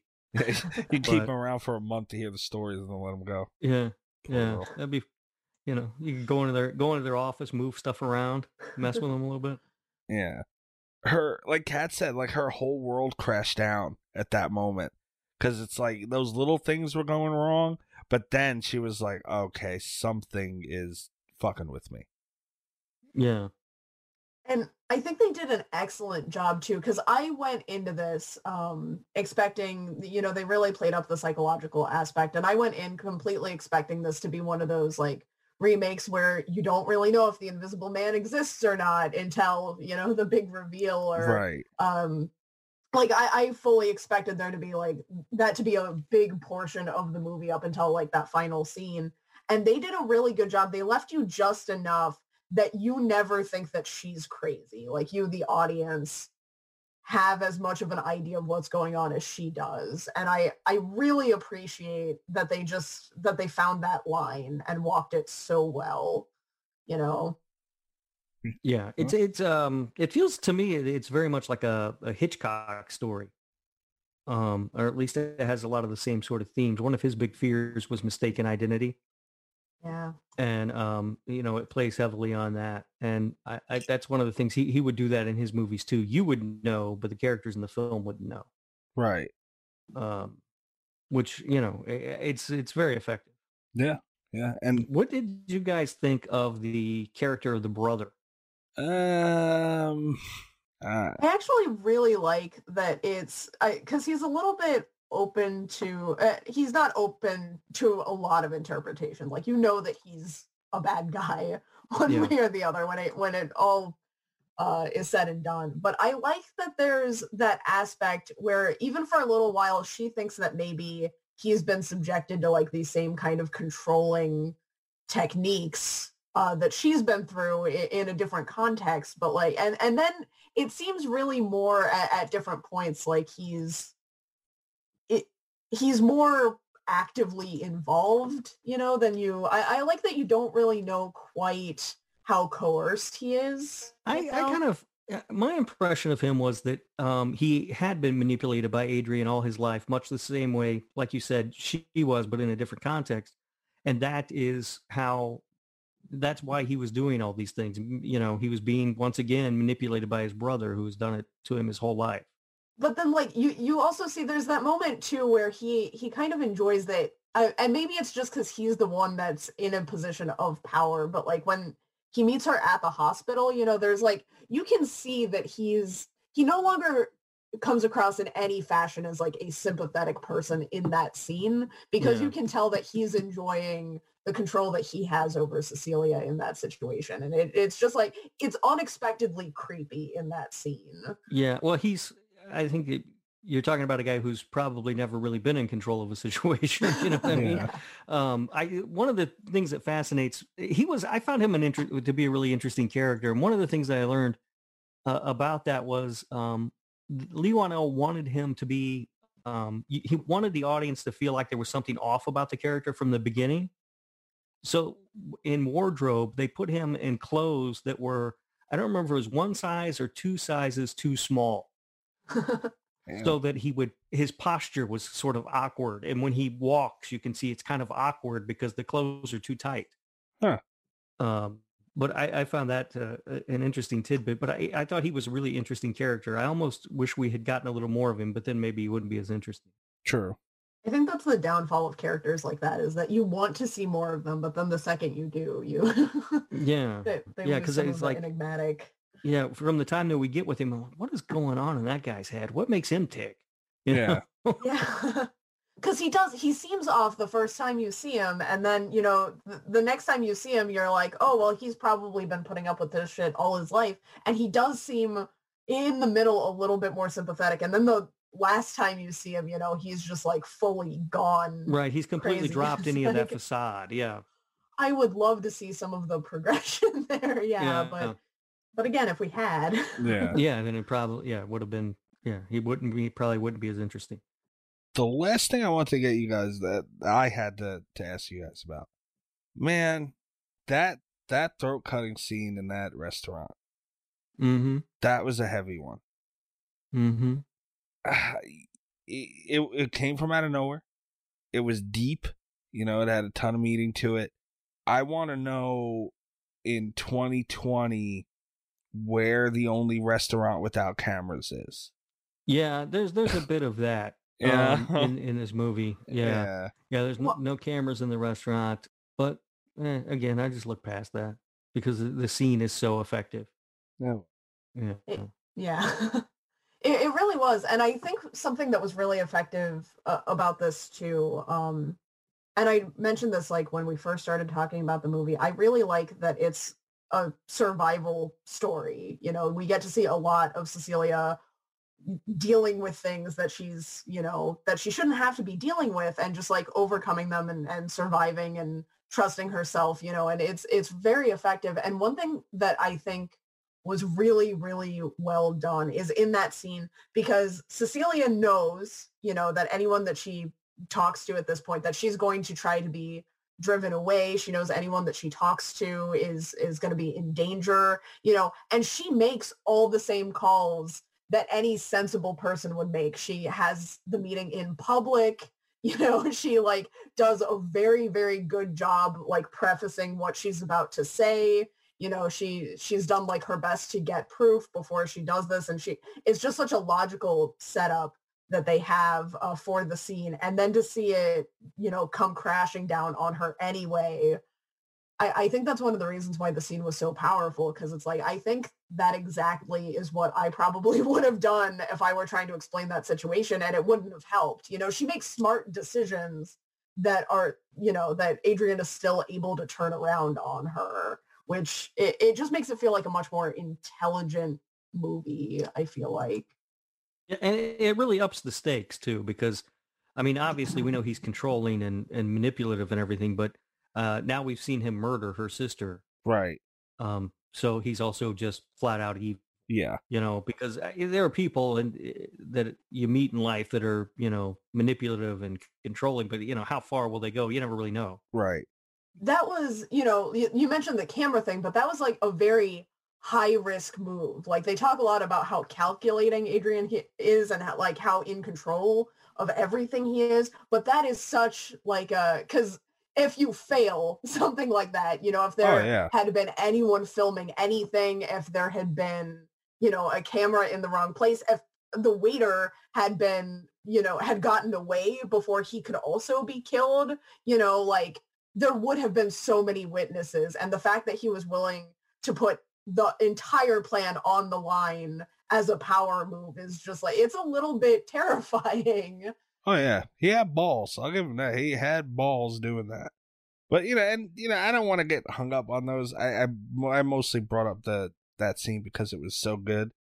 But it's like it just I it's I love when stuff like you have so much into it, and it like we said is deep. You know, there was a ton of meaning there. It's her sister. I mean, that alone is a big deal. She's having that moment of finally being able to get it all off her chest, and it's like, damn, man. Pretty much the only person she told just got done like that. mm-hmm. Uh, that's crazy. But I was not disappointed overall because the movie was so good. Was I a little disappointed with the Invisible Man himself? Yeah. But the movie, no, it was a it was a great movie. yeah well you know get over the suit mikey I can't, man. I can't. You know, I'm gonna get that suit and I'm gonna sit on your sink while you're taking a shit, Rob. come on You're be sitting there Come- thinking nothing's wrong, and you're just gonna hear out of nowhere, "Hey, how you doing?" Could you imagine? Surprise. Good thing you're on the toilet. Um, but I mean, yeah, the the suit is the damn suit. Did you guys have anything else you wanted to bring up on the I can't think of anything. Yeah i don't think so Pat? Any other Saw references you want to get in? Nothing. well Oh. since you said Oh, it Um. All right, man. I mean, I think that's it. Do you guys have a, a Portnoy for this one? Seven point two. Okay. I'd give it at least an eight. Ooh, all right. I'm in the same neighborhood. Like I really liked this one. I've I've seen it a few times now. It's held up. I, I'm I'm at least an eight. I can see that. I can see it. Um, Invisible Man 2020, suit and all. I'm gonna give it a seven four. Wow. So I'm the low man. Yeah, shocking. Wow. And I like this movie. yeah, I know. I'm surprised, but you were you were lower than I thought you'd be. I, I would give it high. You know what? What was yours, Rob? Seven point two. Ah, shit. I won't. All right. I was. I'm gonna stick with a seven four, and I. The only I would happily give it higher if it wasn't a suit. That's at least a, a three quarters of a point for me. come on.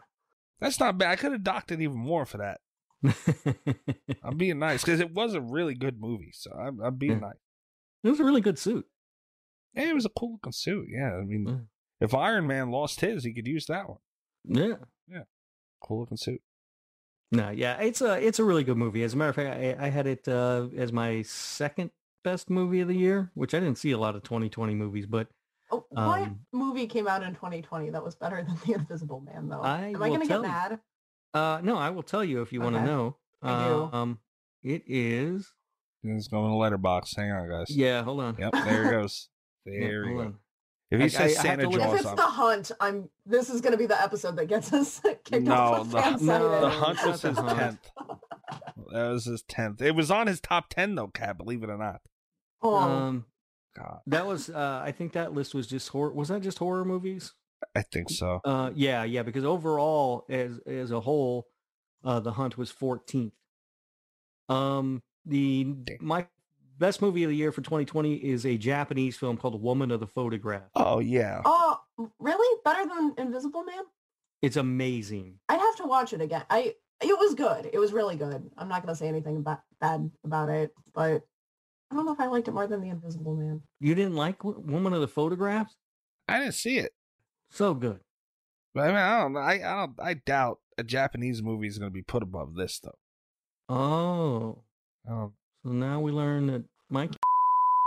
Oh, Okay. oh wow. well, there's the first bleep of 2021. There it is. There it is. Zero to a hundred real fast. Wait, there. wait, you almost got us kicked off Fansided before we even got on the fucking thing. What's, what are you doing? Jesus Christ, that's not true. Well, no one's gonna hear it, so it doesn't even matter. Jesus. Ah, damn. Unbelievable. Being censored on this show. How'd you get bleeped before me? I This don't year. know. What the hell? I don't know. like the new Bobby Spitzer. Well, I don't know. I actually no. I I I think on my cursing rant, I said at least one or two of them that's got. Ah, shit. oh yeah, maybe. All right. Well, th- this is just a bleep. Kat, do you want to say anything that's gonna get bleeped? Well, I mean, if you're offering.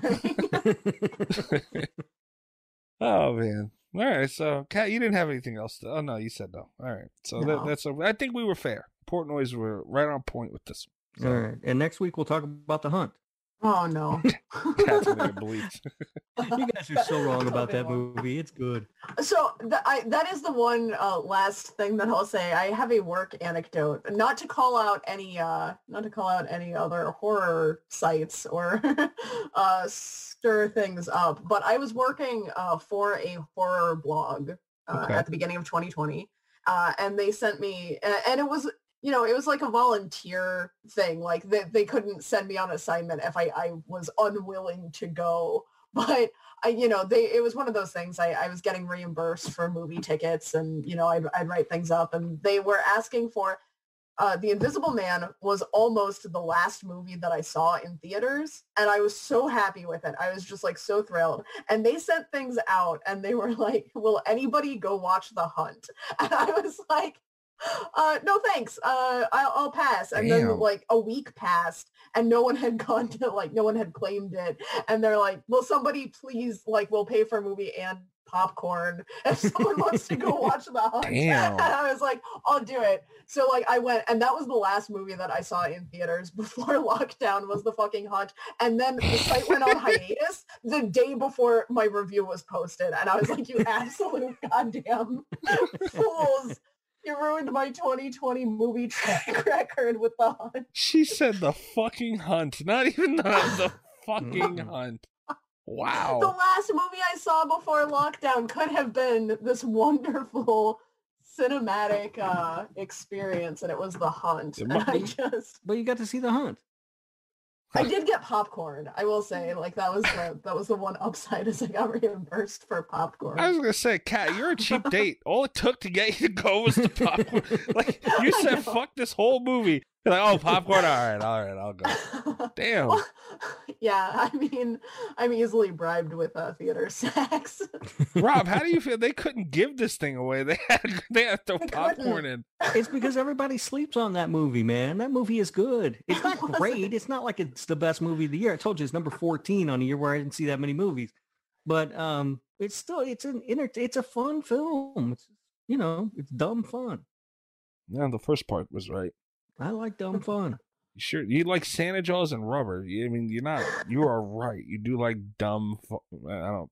Fun is an Okay, optional word. Santa here. Jaws was way better than The Hunt, though. God, I feel like Kat's gonna drop another f bomb. Thanks, You. Fansided, for yeah, right. Jesus Christ, Rob, I can't believe you said that. Anyway, what was I wasn't the one throwing out I- you can check us out at slasherradio.com. Be sure to follow us on Twitter at slasherradio. Uh, go to our website. You can check out all our interviews, articles, uh, and, and all of our episodes, the entire catalog. You can also leave us a voicemail if you want to get your voicemail heard on the show. You can call us at 917 397 KILL, 917 5. Oh shit. 917 397 5455. I'm at Mikey's Dead on Twitter. Give me a follow, Rob. Where are they finding you, Mr. Bleeps? I'm on Twitter at Radio Rob123. And you can also listen to my other show, This Horror Life, and uh, you can follow that show on Twitter at This Horror Life, and you can listen to it wherever you're listening to Slasher Radio. Oh, damn. Kat, we at? at Twitter at cat underscore voleur V O L E U R. There you go. There you go. All right, guys. Yeah, you might be able to catch us next week. I'm not sure. Uh, we might be taking off everything by then.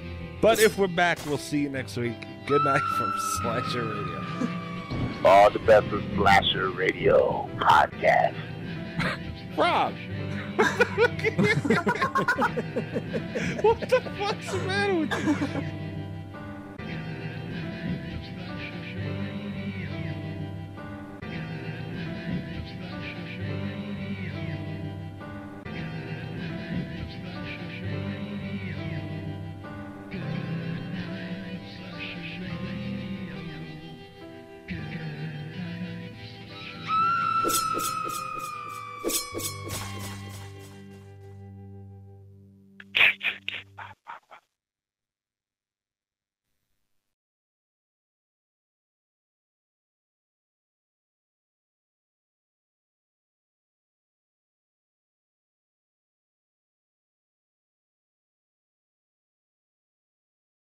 But if we're back, we'll see you next week. Good night from Slasher Radio. Rob! what the fuck's the matter with you? Jesus. What's We're just getting into this Fansided thing. And you gotta just come right out and say, what the hell's wrong with you? You're the one who said That is not what I said. I said I didn't think a Japanese movie could be the best movie of the year. That's all. All right. Well, I heard what I heard. you said what you said. My God almighty. Oh. Wow. I don't think well, I don't know. Bobby's probably said worse than that, but not by much. That that was that was bald. Good God. Oh. Wow. Came right out and said it. Jesus Christ. Oh man. Good thing we're not live. Yeah. No, if we were live, Oh this God. would be a problem. I got Kat dropping f bombs. Like what the hell's what's going on this episode? Yeah. Kat slander in the good name of the hunt. Well, I don't know Oh, about man, that. I was so mad.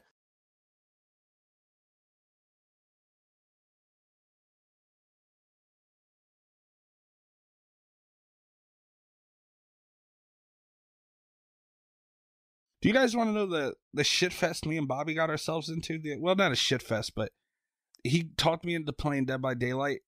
Uh, I forgot which day last week sometime, and I'm like, all right, yeah, I'll play. So me, him, and a couple of friends of his, we played, and we had to turn on cross-platform because Bobby was on the Switch.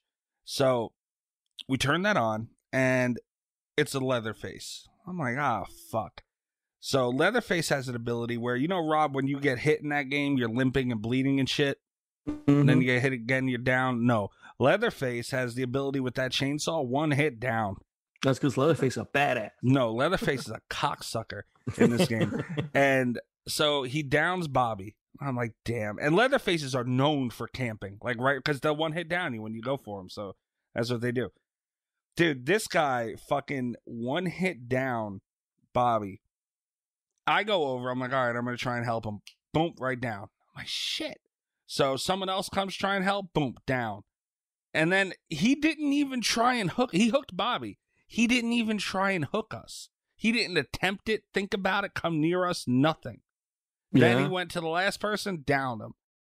The game was like he just left us there. Bobby died on the hook and he just left us there to bleed out. I'm like, are you fucking kidding me? So we load out of the game and he was on PC and you can have like really strange, like it runs through Steam. So, you know, you can have Mhm. any gamer tag you want practically.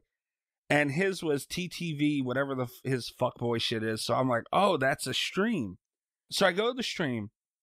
Dude, there's this fucking fat guy with the most long, nastiest, nappiest beard I've ever seen. And this long fucking he looked like a real life troll. Like literally looked like a troll. Long fucking hair.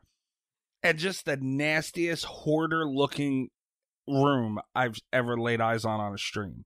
Yeah. And he Nice. literally he dedicates it like it was called Face Camping Tuesdays. Oh. He literally goes on that game and face camps all night long. Yeah. Like can you believe and I'm looking at like and he had people watching it. I was I was just gonna ask how many viewers did he had like yeah. Uh, 20 20 something people. yeah. And I'm like, you've got to be kidding me. Like, who sits, first of all, looks at him? Like, dude, you can't clean out a corner of your fucking whatever you have. You can't clean out a corner of it. Dude, people are looking at this. Clean out a corner. Aim the thing. Dude, he was literally sitting in his bed, sitting on his bed with a fucking grandma blanket on him and a keyboard on his lap and wherever the camera was that was on him was far as hell away and it had like little fucking like dolls and stuff in front of it it was the most Hmm. bizarre thing i've ever seen in my life and there's people not only watching him who wasn't funny entertaining or nothing but then they're watching him just fa- fucking down people and stand there what do people do with their time Everybody's got way too much time now. Dude I, I could think of a million things off the top of my head better than that Yeah, there have got to be better options. I'd rather watch a 12 year old play Fortnite. Because, I mean, at least they'll, you know, get loud or excited about something, you know, I would imagine, you know, like at least being, Yeah. it's more entertaining than that. But this is a big dude. Bob, Bobby went in his chat. He said, "Flash us your tits." In the chat. it, was, funny as hell. But I, dude, and he had an army of fucking trolls, in there. like those twenty people were going ham for him. Oh yeah. I was like, what the fuck? Like, how did people defend this stuff? And the, but like, and and I said to them too, I'm like, you know, like this guy's a fucking loser, but you guys are way bigger losers than him. At least he's playing the game. You guys are watching him fucking down people in face camp. Like, what the fuck is this? Yeah, that's uh, I don't know, man. I you wa- I watch some of those streams sometimes, and I will see the most boring dudes who just like some dudes that won't even talk or anything. They're just sitting there playing the game, Right. and they'll have like a hundred people watching them. I'm like, what? What? It's amazing, man. It's am- I couldn't believe it. I could not believe it. I was like, what the fuck? I told him to invite me to his Discord call because I wanted to Yeah. fucking curse. Oh, I wanted to give it to him, man. Because like I was pissed off as it was. I lost my rank. It's annoying in general, and I get in there and I'm like, from this, from him, this is the guy. Like, what the fuck? I couldn't believe it, man. I could not believe it. I you Hmm. know, I sent my friend a picture of him. Let me see if I can. I don't know if I still have it. Right? Gonna regret seeing this if you find it. He's a weird. lo- You will regret it. It'll ne- it'll make you never want to do anything even remotely romantic again, Kat. I can promise you that. Look at this guy. Oh, here it is. Hold on, I got it. I got it. Look at this. Look at this. Look at this. Scared. Look at this. Look at this. Look at this, dude. Wasn't he on Lost? I don't know. Look at that. Dude, you're on stream. You are willingly turning plugging in a fucking camera and turning Mhm. it on. Oh my God. you can't man. throw those boxes out. You know, like make your Yeah. bed, sit on the chair that's right there. You gotta sit on your bed. So, as someone that used to live with a streamer, they cannot. They cannot make their bed. They can't throw boxes away. Really? God, but did they have it like that They that are on the, big on the cam? man children. But they had it like that on cam, Kat. yes, hundred Oh percent. my Yes. God. See, I'll, I'll stream once in a blue. I, I I'm pretty sure. By the way, my Twitch account is gone. I don't know. Like I, I said right off the bat, I'm kamikazing this account to curse this motherfucker out in his chat. I'll, I'll check and see if I still have it. I it might I might need to make a whole new Twitch account.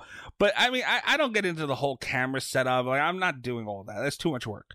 But dude, the the people that I have seen on camera on a Twitch, the very few times that I watch, they either have the invisible backer. Dude, you could spend fucking 40 bucks on a green screen on Amazon Yeah. and they'll see none of that except your big ass sitting on that fucking thing. So he didn't even do that.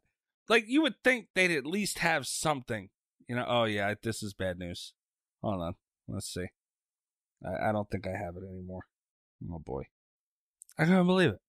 Could not believe it. It was an hour long, an hour and a half long argument too, I'll have you know. So Oh God. yeah. You're always stirring up trouble, man. Dude, Can't even play a game without getting into some kind I kind know of it's fight. always something. Because it's so. And then not only that, when I go in there, he's bitching. He is literally sitting there complaining that hooks don't respawn after someone dies on Dead by Daylight. Now I have to let him bleed out. I'm not gonna get. He's literally saying that killers don't have enough help on that game, which is like insanity to me. It's complete fucking insanity. Like, dude, you're and he's sitting there saying, like, he's admitting he's not good at the game. He's admitting it, Yeah. but he's also bragging about winning, which the two don't go well together. But it's like, dude, how much? Like, you just easily took out a whole squad, three of them that at least that know what they're doing, very well, very much so on that game. Like, dude, I, and you still won so easily with a landslide. How much more help do you fucking need? yeah. It's I don't know, man. I have. I don't know what people do with their time. And they're that, that yeah, they're watching him. Rob, could you sit and watch that? No, I mean, what the hell? no, but I can't watch people play the, that game. I can't watch people play like the games I mostly watch people play are like um like these like sim games. I like watching those a lot. Oh, we were just talking about the Sims, me and Kat, before you got on. Oh yeah. Yeah, my friend discovered it, so Oh, yeah, lost forever now. that's what she said. And you'll never see that friend That's again. Exactly. Yeah. I remember. I remember when I first found that game. Oh, I was thinking about getting the Sims, but I found out it's not online. So they're saying the next Sims game should have an online thing, so I might get that. yeah, it's a fun game, but look out, you will lose yourself. Maybe. When You'll find you have no life while you're creating a fictional life for fictional people. Yeah, I'll start looking like this asshole in the orange Yeah. shirt. Yeah. Absolutely incredible. My God. Anyway, um, I still have my Twitch account, by the way. Well, thank God for that. Yeah, I just thought everyone should know. I still have my Twitter. I don't know how. I cursed this guy the fuck out. I, how I have this account is mind blowing to me. I don't know how you have an account anywhere. I, you know, technically, I'm not supposed to be on Twitter. No, really? hmm I had a a Twitter account that was called the Anal Bead. hmm Oh God. I shit you not. And that's before I ever gave a shit about Twitter. And me and Bobby used it when we were younger to try and get um I don't know, mm-hmm. like Tosh.0 had like this thing where it's like the tweet of the week for a while. Yeah. And we were trying to get that, and then we were submitting videos of Stevie, like us breaking in on him taking the shit, and we were trying to get that on Tosh.0, and then we just it just it never happened, and we gave up on it, and that was it. And the anal bead lay dormant forever, and I was I seen something made me wanted to I, I wanted to troll something on Twitter, and I don't remember what it was. I was like, oh wait, I have an account. It's called the anal bead. That's perfect. So I went on, and recovered the password for the anal bead, and um, I got into a Twitter war with somebody, and you know I give a shit less about Twitter, so I was like, you know, saying all this dumb shit, and they removed my Twitter account, and I was pissed off because I'm like, damn, I just lost the anal bead. Yeah. like that's not good, and metaphorically as well. So it, it's I was I was sent a support ticket, and they pretty this guy was going off on me and instigating the whole thing. So I replied, and I'm like, why am I the one? Like it's probably like you got to pick on the anal bead. So they wouldn't reverse it or anything. So I was, and I actually sent them a message saying, okay, you know what? I'm gonna make a new account and I'm gonna do the same shit and blah blah blah blah blah. Like my balls were big, and I did. I made an account.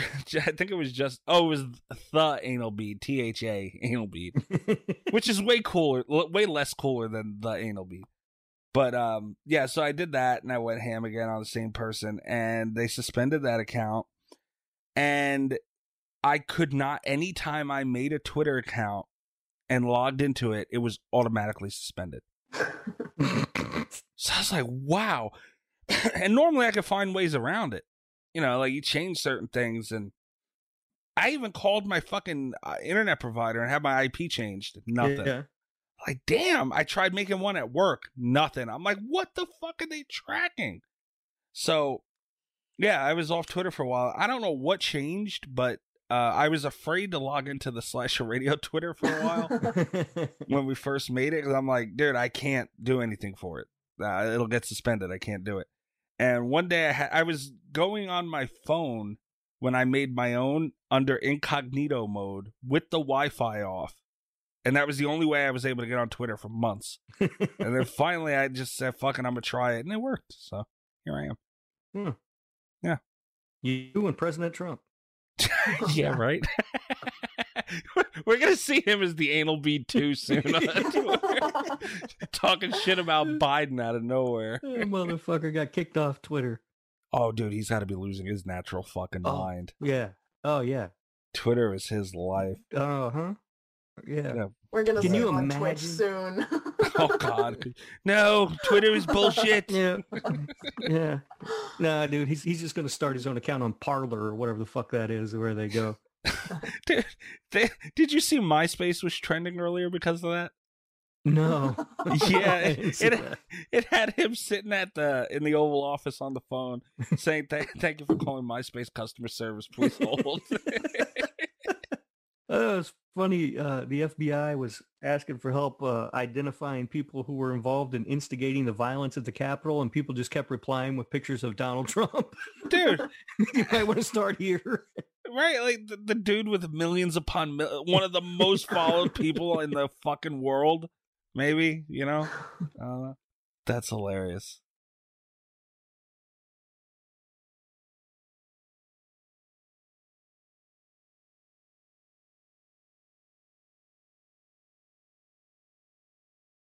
As Hell long yeah. as they don't own the intellectual property of all of my amazing hot takes, I'll be fine. Oh God, what would you do without those? yeah, who would who would want that is my question. Who wants to like lose because you know, if we're going percentage games, who wants to lose like millions of followers over my hatred of hereditary? Right? Like, all right, Whoa, guys. whoa, whoa, whoa, whoa! whoa, What? Uh oh, Mhm. here we go. No, yeah. no, you're I wrong. lost I'm not though. Oh, you were so thing. wrong. The first the first hour and a half of Hereditary is like a perfect slow burn horror movie. And then there's still like what, an, an hour of it, an hour and ten minutes. And the, the last 15 in particular is like half exposition dump, half comedy. It's bad. It's really, really bad. Oh, you are so wrong. I that's what I uh when I was running my own horror blog, I lost like close. I, I lost like 700 plus followers over my hereditary opinions. And it's like, you know what? Get out Fine. of here. Really? I don't care. And then I doubled it down because I also didn't like the It movie. And I was like, you know what? All the rest of you fucks can just leave too. Because Let's figure out how to get the rest of you fuckers out of here. Mm. I'm not going to back down on either of these. Well, sure. I'm glad you're on the show. Yeah.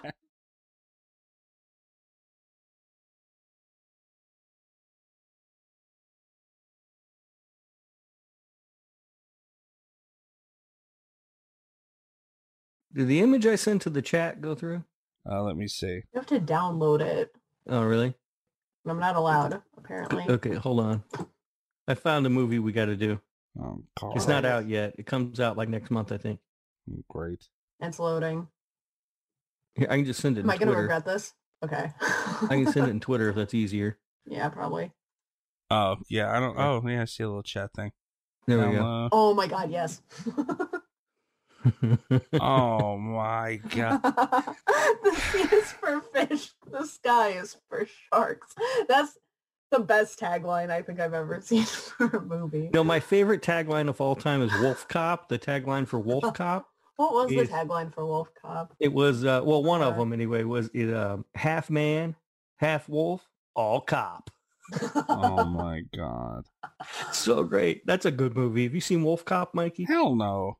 Oh, dude, that's a good one. We gotta do that one sometime too. My god. What is this turning into? god damn it. I mean, yeah, occasionally Bobby would say, "Hey, you know, let's do Jason Goes to Hell." Or something like that. I'm like, all right, now I got fucking Wolf Cop and Sky Sharks. What the hell is this? Wolf Cop's a good movie, man. Dear Lord. Oh, I haven't seen it, but Sky Sharks has to be quality, right? Look at that. Oh yeah, Yeah. I'm sure. Yeah, I mean, they, you know, clearly. somebody spent hours on Photoshop putting together that poster. he said hours. You know, it pisses me off at movies like this because they'll have a really outlandish poster like this, and then the movie is absolutely nothing yeah. like the poster. The one that really disappointed me, there was Mega Shark versus Mecha Shark. And it Mhm. was just like, they're just arguing in a control room for like an hour. it was like, wait a minute, hold on. I want to see these two sharks fight. Right? What if that's what Kong versus Godzilla is, or whatever that movie's called? I want to see that. Uh, I do too, but they're they're not going to be fighting. It's just going to be people arguing about it. I don't know how they're gonna do that movie. Like, it's gonna piss me off. Like King Kong is nowhere near the size of that giant. Like they they Mm, no- overdid Godzilla. No, no, no. Have you seen the new? Did you see Skull Island? Yeah, Look at that Kong and Skull Island was like the size of a skyscraper, man. He was huge. yeah, but Godzilla towers a skyscraper. Yeah, By a yeah, lot. I guess it, yeah, I guess Godzilla is pretty big though too. They I made him don't know. too We'll big. See. We'll see. I'm on. I I'm on know. I King just Kong's look- side. If you got giant monkey fighting giant lizard, I'm there. Of course you, You are. know? I mean, hey, you guys like Midnight Meat Train. Why wouldn't you be in it for lizards? Dude, that's a good movie. Mm. don't pick on Midnight Meat Train. Leave Bradley Cooper alone. and none against Bradley Cooper. He's a good man.